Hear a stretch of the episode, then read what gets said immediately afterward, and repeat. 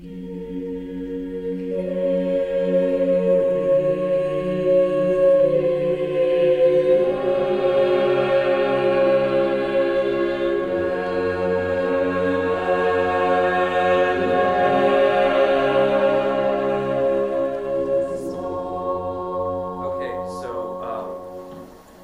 try to cover a decent amount of ground today.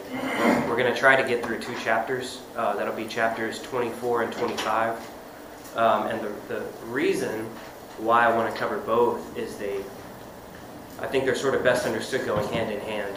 Um, you all know that the chapters and verses weren't in the original scrolls, right? I mean, we all know that. So these sort of arbitrary divides, while they can be helpful for scripture memorization, um, and they're they're helpful for getting us to look at specific trees, but then you lose the forest, right? And so, I think sometimes it's good to remove those chapter divisions and sort of read this in large chunks at a time. So that's what we're gonna we're gonna try to do that a little bit this morning by putting these two chapters side by side. Um, I've got something in particular with these two chapters that I want to point out, and I can only do that if we kind of cover them together. So that's sort of my my tentative vision for what this next hour will look like. Um, I do want to just sort of as a warm up for myself more than anything, want to talk about something that we covered last week um, about the land of Tyre, um, because David pointed out something that's been sort of rolling around in my head for this past week. Um, because as we're reading about Tyre and we're talking about the place that Tyre holds in sort of big picture um, symbolism of Scripture, uh, David said something just as a, as a remark. He said, you know, it sounds like sounds like us. It sounds like America. Um, and whenever whenever I hear that, my first impulse is to say that you're not going to find America in the scriptures. You know, because because this is a story about the ancient Near East, right? And our our place in that story is we're the we're the we're the chaotic oceans of the West. I mean, that's that's we're we're off the map. Um, now we are we are Gentiles, so we partake in the story in as much as the Gentiles participate in it, right? Um, but America specifically, you're not going to find that in the scriptures. There may be some scripture interpretations that you run across when you get to things like Revelation, where some people who try to understand these things as literally as they possibly can, they'll say things like, "Oh, well, this is referring to Black Hawk helicopters and stuff like that." If you come across Black Hawk helicopters in the Bible, you've made a wrong turn somewhere. All right, so let's just get that out of the way. What about Hueys? Yeah, yeah. Well, you may have been going here too, but uh, at the same time, the flip side of that is that, um, you know, throughout all time, God is sovereign. He, he's well aware that the United States will become a nation in the far future, you know, when he wrote this. Absolutely. And, you know, and I mean, so there's no reason that you couldn't take elements of prophecy and assume that, that things in the far future would be affected by it, including things like countries as they are now, you know. So, I mean, yeah, it doesn't mention the United States of America, but, but I mean, God clearly, you know, I mean, we're a superpower on earth, and clearly God, you know, God predicts the end of the nations, you know, and the end of things. And, and uh, I'm just saying that, I'm just saying there's two sides of that. I'm not trying to be a devil's advocate, But I'm just saying. Well, I'm about to devil's advocate myself here. just- Okay, I'm sorry. No, it's I okay. didn't It's mean to okay. steal your thunder. No, it's okay. Okay. Well, so so you said something there that the, the Bible does talk about superpowers. So, if the Bible has things to say about superpowers, you know, national superpowers Yeah. on the world stage, okay, now we're talking about things that might apply to us. Yeah. Okay, so Tyre is a is a um, a seafaring place, um, very prosperous at this time. They uh, are sort of the epitome of Gentile wealth and, and um, I don't know. I don't know power, I don't know how much power we planted that, but wealth for sure, prosperity, trade, international trade. All right, so the Bible looks at Tyre, especially in Ezekiel, and, and compares it to Satan, right? And that's what we talked about last week. And so when I hear something like, well, that's, um, that sounds like us, it gives me pause. And I've sort of been thinking about that all week. Um, to play devil's advocate on David's behalf. Um, Tyre was inhabited by the Phoenicians. Can we say that the Phoenician culture is connected with our own? Absolutely, we can. We definitely can say that. Um, even the language that we use, we get, at least in part, from the Phoenicians. They gave us our alphabet. That's how much we're affected by it. So, the, the longer I've thought about this as the weeks go on, like we, we are, in a real way, descended culturally from Phoenician civilization. So, as a just sort of an example of this, I have this handout here. What we call the, the Roman or the Latin alphabet is actually the Phoenician alphabet, you know, and it was it was taken by the Greeks and, and adapted for their purposes, and it sort of evolved into what we have today. But these letters that you'll see on the alphabet, you, you recognize them; they're familiar. Well, the Phoenicians made it to Britain before the Romans did. And we're largely a British uh, culture. Yeah, it actually gets more interesting than that. There's evidence that they came to the Americas before Phoenicians. Christopher Columbus did, the Phoenicians.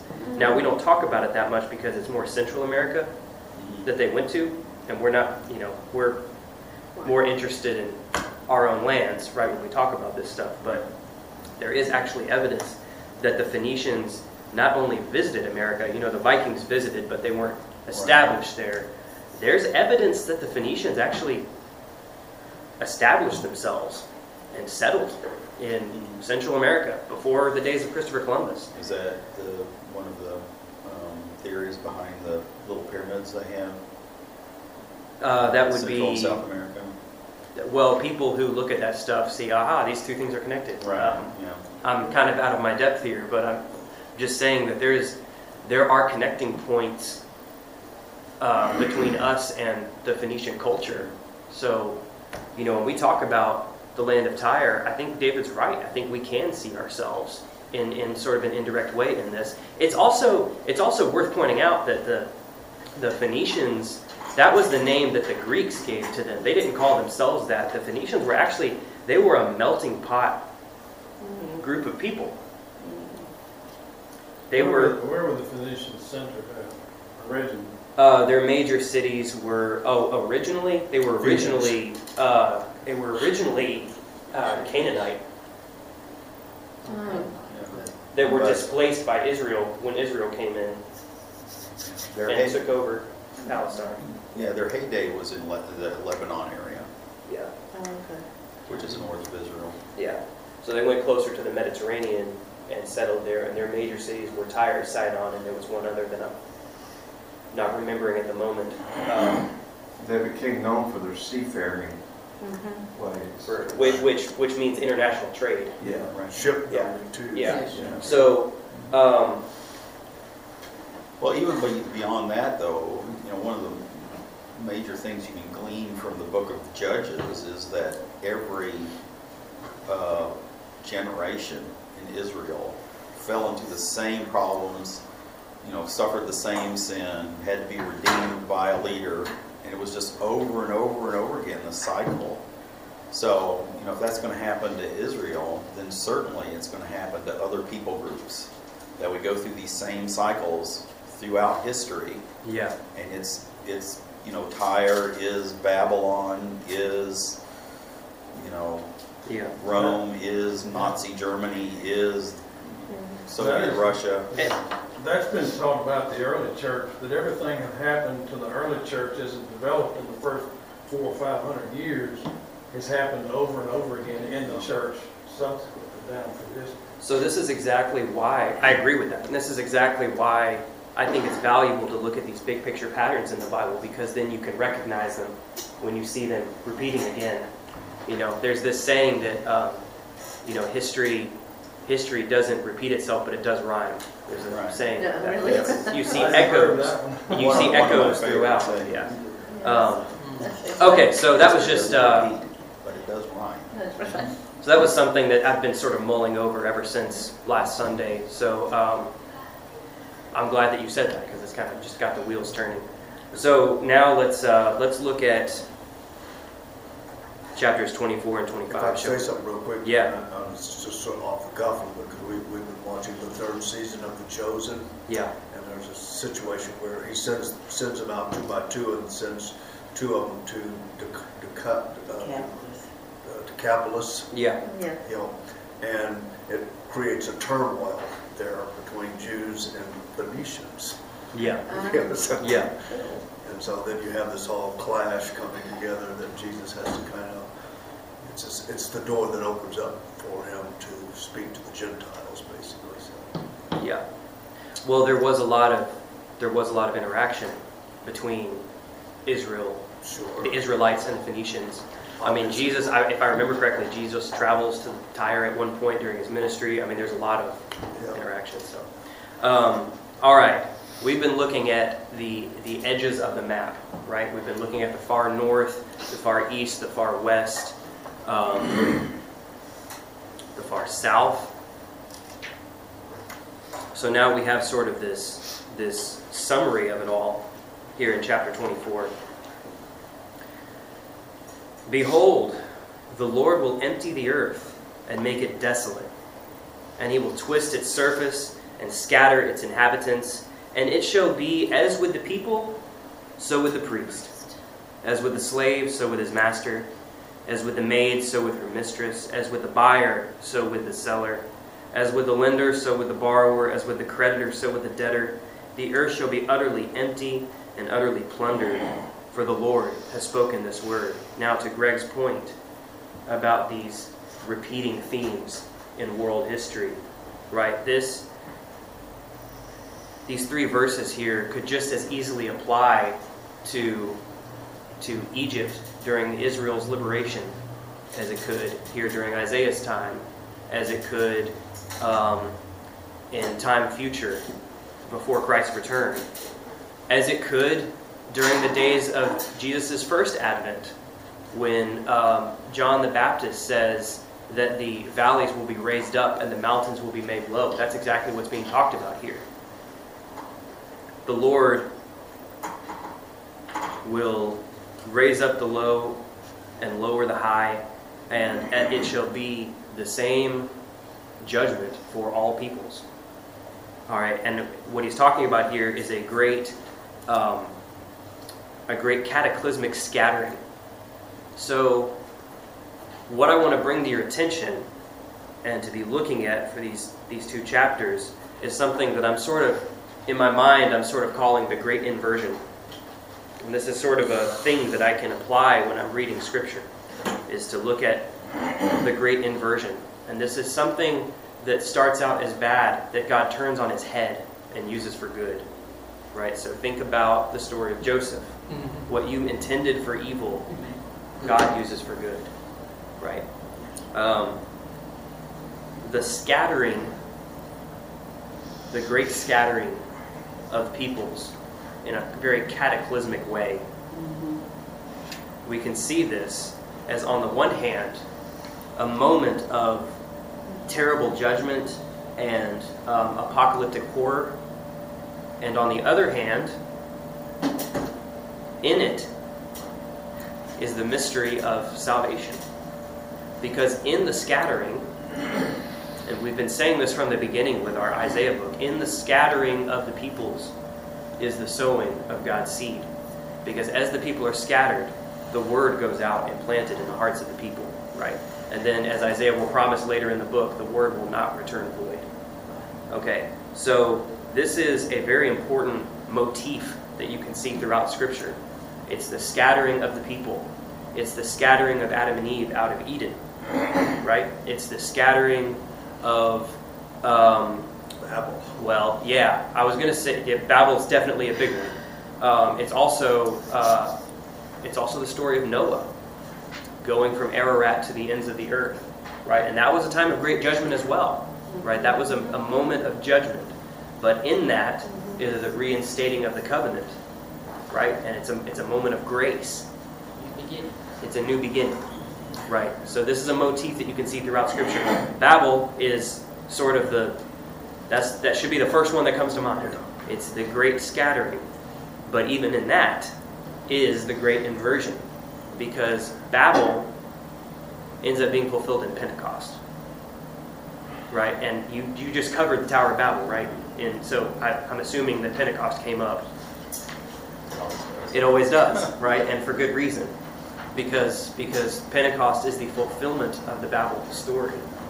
Another example is the uh, Babylonian captivity, where the Jews are forced, forced further and further east, where they take their writings with them, and there are these magi in Persia who read these writings, and they recognize the prophecy of Balaam, of the star, so they follow the star to the Savior. Yes. uh, Madeleine L'Engle in her book, uh, Walking on Water, talks about the destructive, constructive work of God.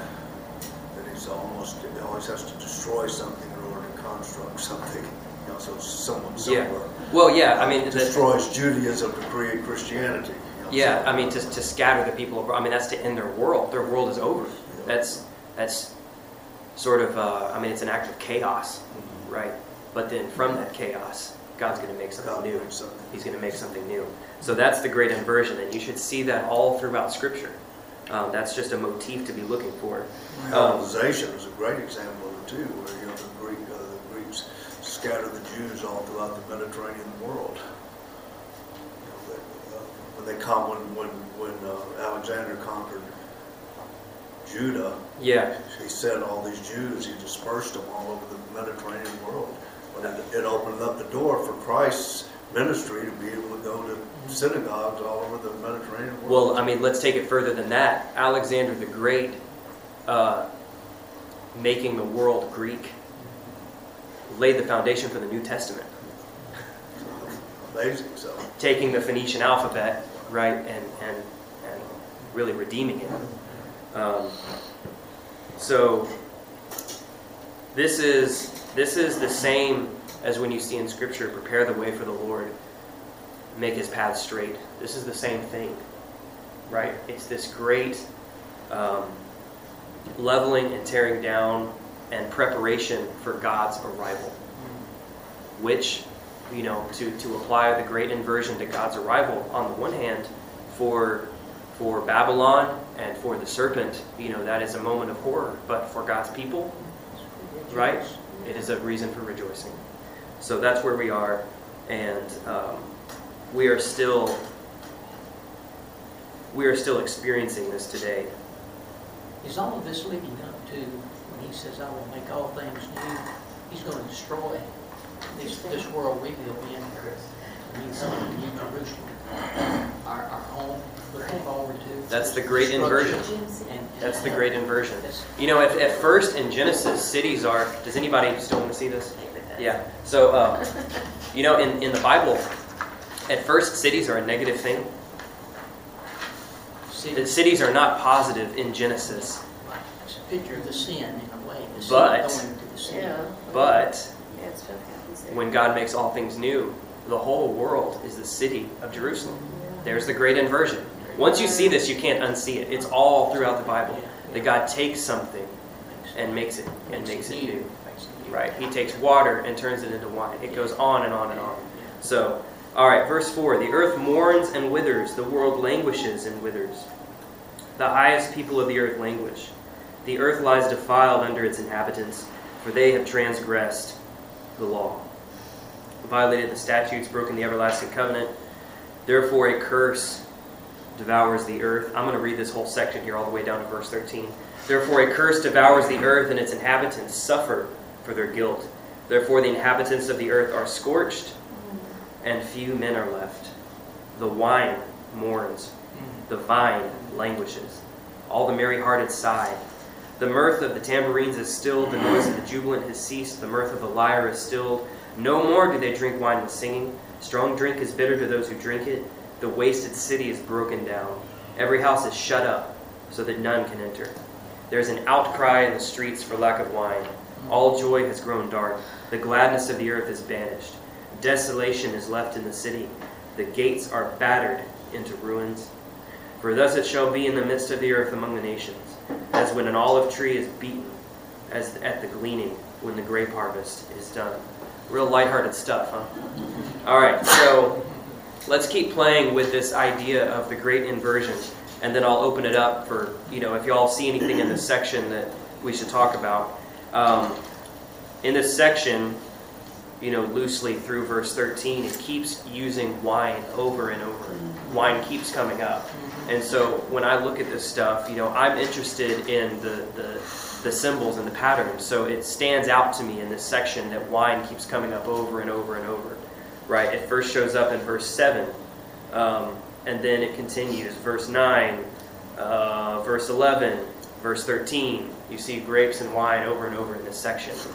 All right, so why would God use grapes and wine as a as a as a as an illustration for really the end of the world? This prophecy about the end of the world given to the ends of the earth about this apocalyptic thing at the end of time when God ends the old world and starts the new. What is, and I'm just going to open this up for a little bit of discussion here. What is the symbolism of wine in Scripture? Holy Spirit?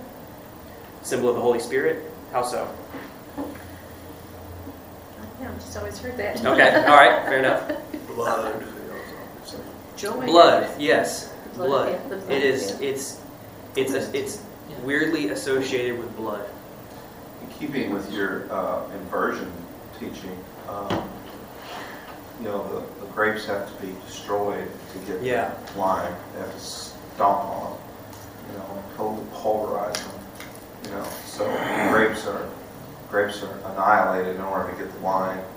Just a thought, you know. Yeah, and, and we can take that further. You know, they are they're sort of um, they're they're beaten into this state of death, Yeah. and then after that, you let it rot and ferment for a while. And so, like to drink wine is literally to drink something that's decayed. It's it's past the point of death, right? It's it's it's like it's something in a state of decomposition.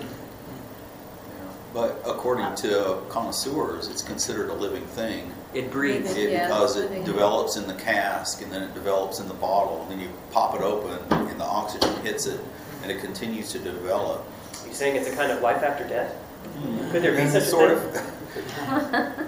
Well, that's why Jesus Well, let's not go too far. putting, putting new wine into old skins, because it's gonna expand. Yeah, yeah. An old skin, will just blow it, Yeah. explode it to pieces, you know, so, gotta give, have, the, the leather has to be flexible, so, you know. Is wine mostly a positive thing or a negative thing in the Bible?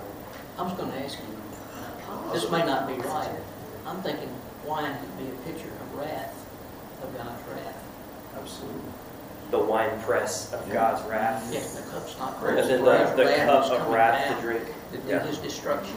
Yeah. And it brings life then, Yeah. uh, so. But just one statement makes it the most positive thing almost in the, in the uh, New Testament, which Jesus said, this is, this is my, this is the, the blood, this is my blood, drink it. Yeah. So, I think, can't get more positive than that. Yeah. I mean, we all know that if you're tracking the symbolism of wine, you're going to end up at the Eucharist, right? You can't help but end up there, Yeah, right? That's right. There is a difference in scripture too, though, of the, of the word wine and the phrase fruit of the vine. Fruit of the vine is far more the ceremonial, symbolic use of wine within scripture. Uh, I mean, there's lots of warnings against uh, the use of wine in Proverbs, you know, the Yeah. overuse.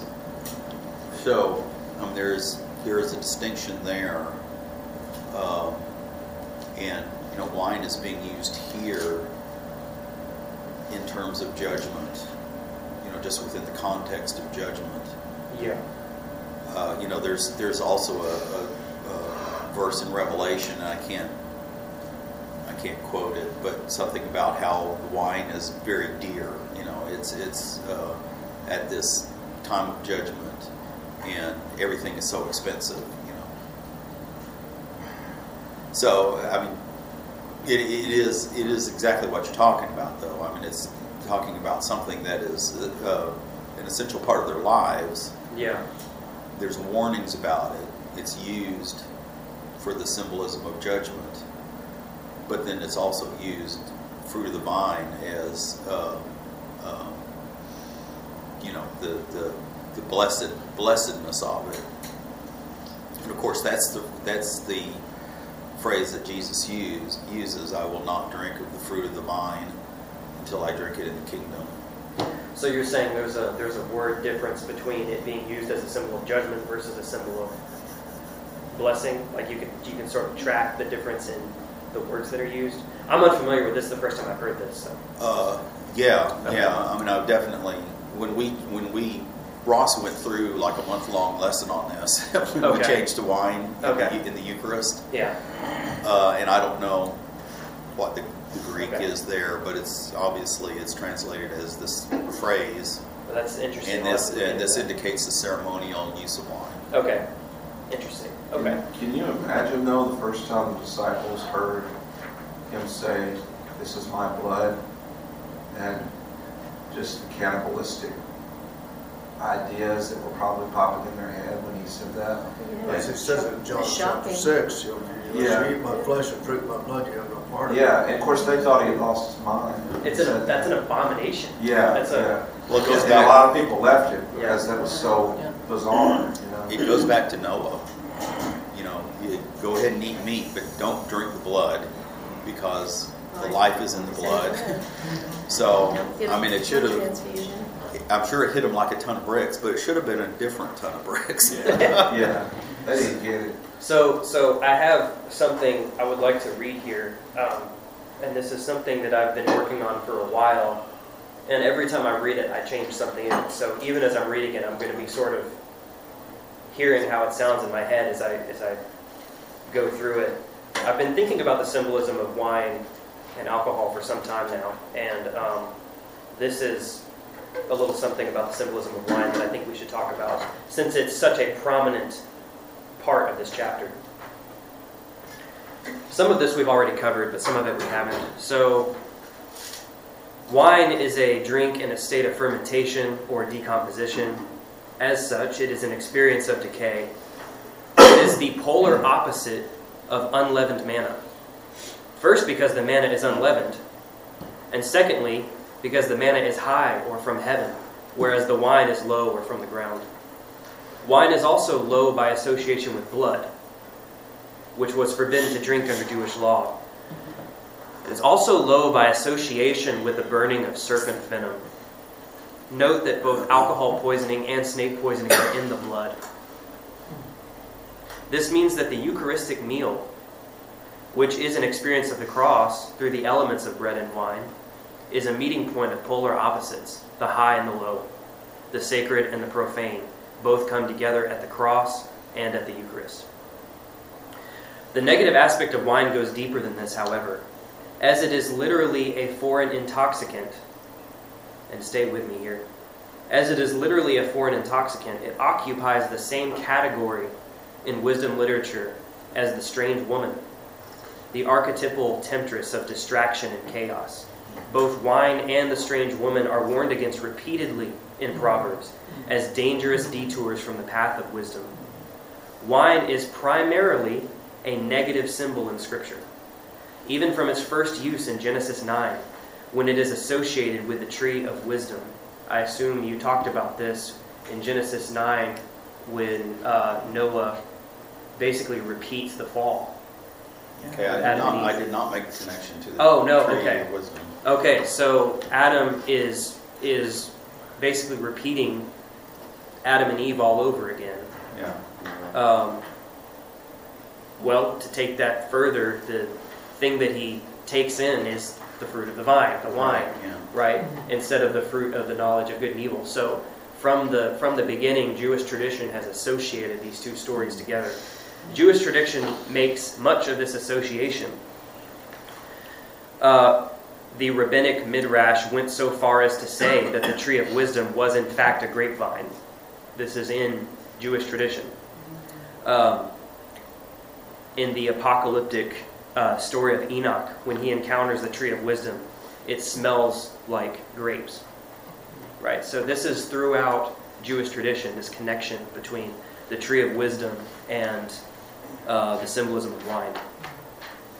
All of this negative symbolism of wine is a setup for the great inversion.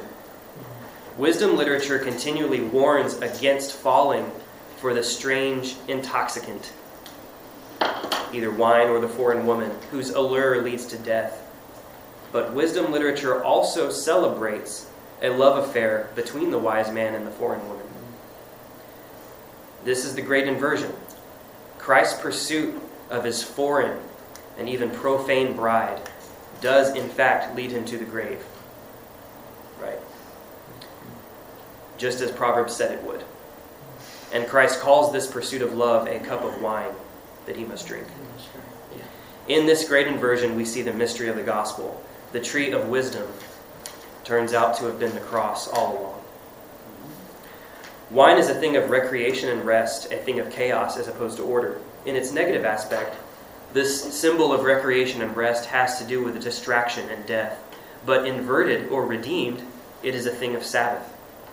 Sabbath is a holy distraction from work, and it is a kind of death to the world, the world of toil and order making. It is on the Sabbath that husband and wife may stay home together, drink wine, and renew their vows. The Eucharist brings all of these elements together in sort of a singularity. Um, and then you can think about this sort of fulfilled at the end of time. At the day of the Lord, the passing of the old world and the beginning of the new, the great inversion of wine continues. We already talked about this. For Babylon and the serpent, God's arrival is experienced as a wine press of wrath, a thing of judgment. While for the foreign bride made holy, it is the wine of the eternal wedding feast. So now I'll open it up for discussion here.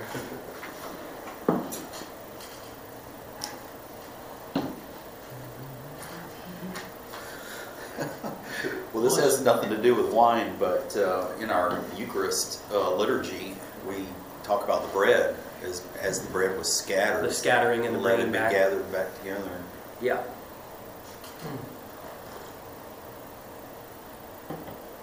Any further thoughts on this? Well, this, this one teacher, uh, I was trying to, I couldn't remember if the New Testament records Jesus ever using the Greek word oinos for wine. I was trying to verify if he always strictly said the fruit of the vine. But I did notice this teacher, uh, I've seen this before, in Matthew 26, 29, the Lord's Supper, three times the phrase, the fruit of the vine is used Yeah. oinos, wine, that word is never used there. In which part? Matthew 26 and 29, it's the Lord's Supper. Hmm. The So- the fruit of the vine is used three times, but oinos is never used there. I'm gonna I'm gonna guess, but I don't know that when Jesus gives the teaching about the new wine and the old wineskins, that probably has the word oinos in it, but I, I don't know that. That's why I was thinking Yeah. that Jesus did use the word oinos at some point, but I couldn't remember. I I kept, uh, I'm just not sure. Um, But, uh, but he did obviously say the fruit of the vine many times. Yes. in the New Testament. So, and I don't know that the fruit of the vine necessarily does not mean wine. Right. You know, Right. But there is a but there's a difference in the words used, and that's gotta that's gotta mean something. yeah, it, it gets your attention, it makes you want to think on it. Uh, You know, when I've taught my sons about alcohol, I pointed out to them that Paul said to Timothy, you know, have some wine. I think he said have some wine instead of water for your stomach if For you your need stomach yeah. But then in another place, Paul said, do not be drunk on wine. He said, rather be drunk in the Spirit. Be filled with the Holy Or, Spirit. Yeah, thank Thank you. you, Phil. So, And that's where I was thinking about it being connected to the Associated Holy with the Holy Spirit. Spirit. Because it, you know, Yeah. he uses it there. Yeah. Uh-huh. And it's that idea of being controlled. I, you know, I didn't understand what it meant by being filled, but it means to be controlled by. Well, if you think think about, about if you think, think about the concept of wine and communion versus grape juice, say, uh, grape juice is, stays in the mouth, it's sweet, it's sticky, where wine is warm and, hot and penetrates, it goes down deep inside, you feel the burn of it going down into your gut And it's bitter. as a, as a difference, you know, what, you know, Yeah. why, why I think wine is much more important than grape juice. Because grape juice is sticky, stays in the mouth, and just, it doesn't travel, it doesn't penetrate your being like wine does. And, um, so, so in, in a sense, it's, it, to me, it reminds us that the modern day church is sticky and sweet, but it has no depth.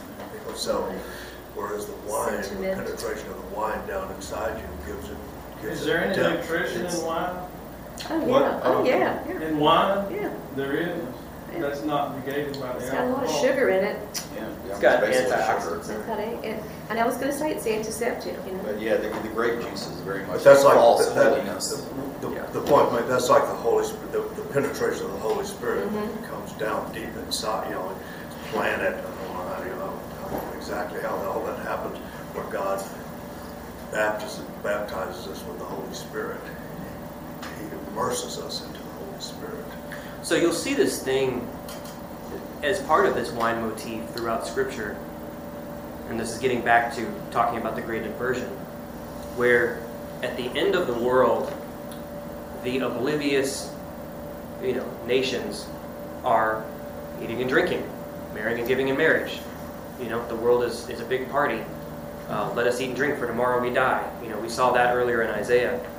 Uh, meanwhile, the uh, people of God are fasting and in a state of repentance. well, then it flips.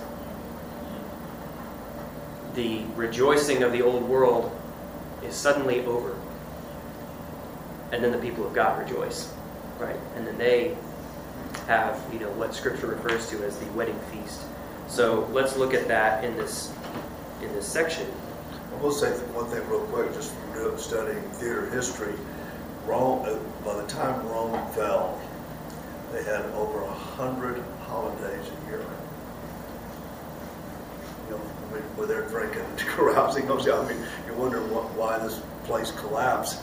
Half the year, they're basically partying. So, hmm. And you, we all know when you party, you got a, you got a day of preparation, the day of the party, and then the day of recovery. You know, so you're burning three days of the week. So, So during their hangover, they're planning for the next party. Is that Basically. Yeah.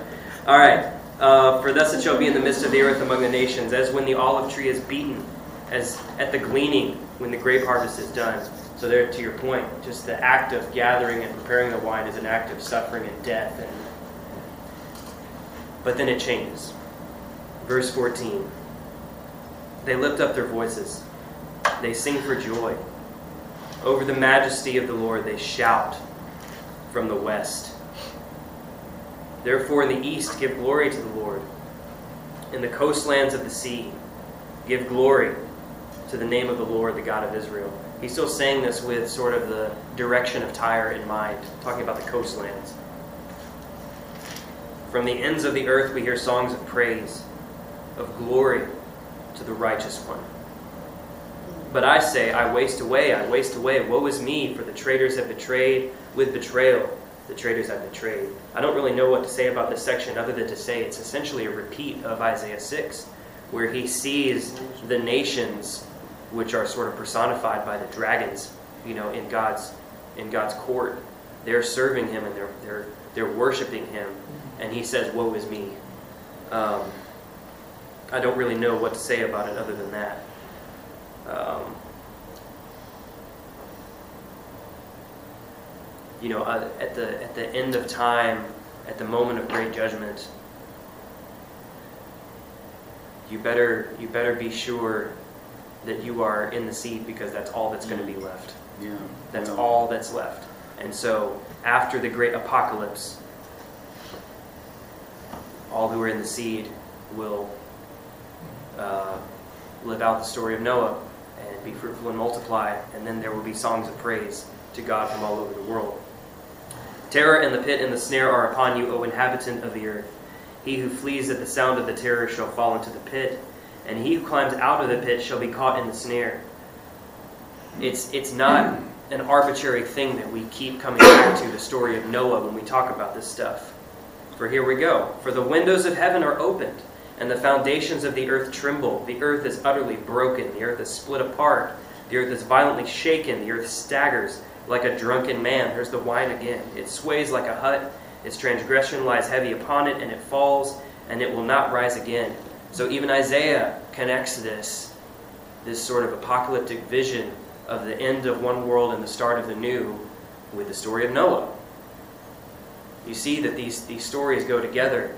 I know Craig has been saying this, and I, I strongly agree with him that these early stories in Genesis are, are in, in, the, in grand story of what God is doing. They are they're, they're a setup, right, for this stuff. Um, they are so that you recognize it when it happens. You say, I've seen this before. I saw this in the story of Noah. On that day, the Lord will punish the host of heaven in heaven and the kings of the earth on the earth. They will be gathered together as prisoners in a pit. They will be shut up in a prison, and after many days they will be punished. Then the moon will be confounded and the sun ashamed, for the Lord of hosts reigns on Mount Zion and in Jerusalem, and his glory will be before his elders. All right. Um, this is not the only time in Scripture that, alongside a reference to the flood, it also talks about the the uh, the imprisoning of angels. It's not the only time that this comes up. I don't have much to say about it because there's not much that can be said about it. I'm just pointing out that this is not the only time that this shows up. Now, we tend to have a very how do I say this? We tend to have a very human centric view of the sort of basic things of our faith. And so when we talk about the story of salvation and what sort of illustrations we should use to think about it, we use we use things like courtroom analogies and we talk about um,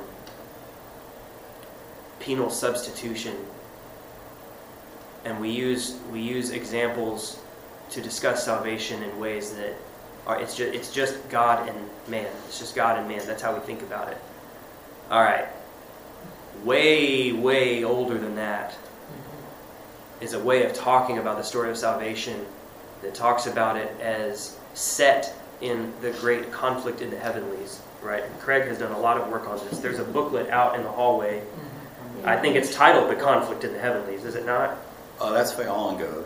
Oh, what's the one that's oh Christ, before the foundation of the world? Yeah. Before the foundation. All right, so Yeah. this is this is a way to see this stuff, and I'm not going to say it's the only way to see it, but but the story of what God is doing with humanity is set in something much bigger than even we realize Mhm. what is going on. Yes.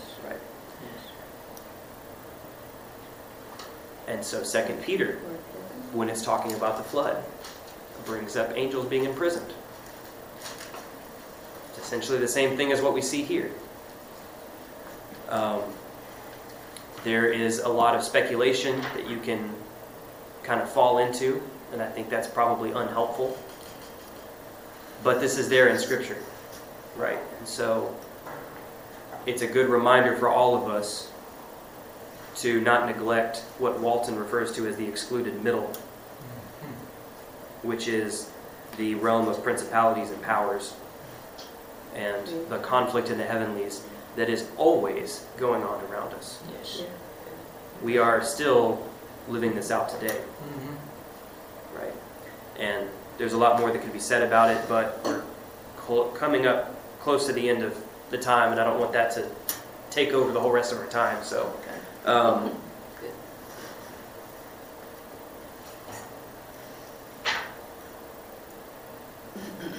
Oh God, you are my God. I will exalt you. I will praise your name. For you have done wonderful things, plans formed of old, faithful and sure. You have made the city a heap, the fortified city a ruin. The foreigner's palace is a city no more. It will never be rebuilt. Uh, the Septuagint adds here, so be it, Lord. Amen. Therefore, strong peoples will glorify you, cities of ruthless nations will fear you.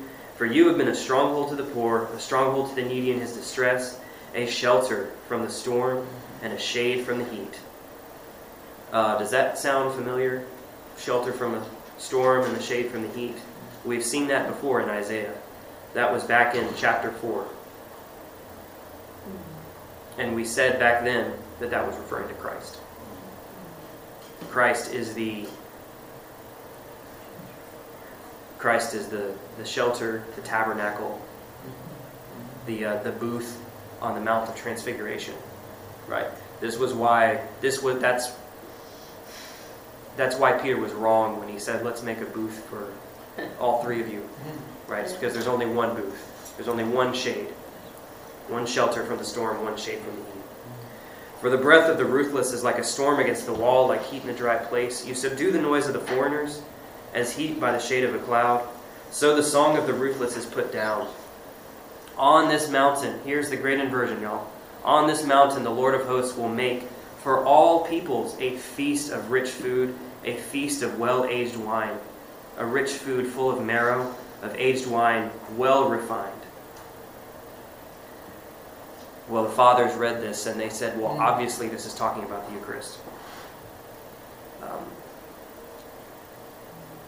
and he will swallow up on this mountain that is the covering that is cast over all peoples, the veil that is spread over all nations. He will swallow up death forever.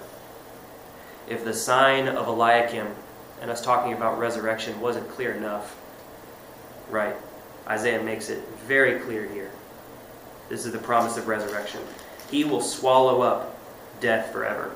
And this is, again, the great inversion. The grave was this great swallowing force that would swallow everything. Right? So Christ voluntarily goes into the grave and then he swallows up death. The Lord God will wipe away tears from all faces and the reproach of his people he will take away from all the earth. For the Lord has spoken. And it will be said on that day, Behold, this is our God. We have waited for him that he might save us. This is the Lord. We have waited for him. Let us be glad and rejoice in his salvation. So the Orthodox Study Bible, I use, there are several study Bibles that I use repeatedly, and the Orthodox Study Bible is one of them. And when it comes to this verse, they say that Thomas fulfills this in John 20, 28. It will be said on that day, on the day of resurrection, it will be said on Easter morning, Behold our God. Right? So they say, well, Thomas fulfills this when he puts his hand in Yes. Jesus' side. Yes. And he says, My Lord and my God. He had to wait too. Yeah. He had to wait a week. He had to wait a week, yes. Well, but a week later, it was still the, it was still the day of resurrection. Absolutely. Yeah. Um, all right, let's stop there. That's a good stopping point. Anybody have any closing thoughts? Amen. Amen. Amen. So be it, Lord. Thank you all for your attention. Thank you worth.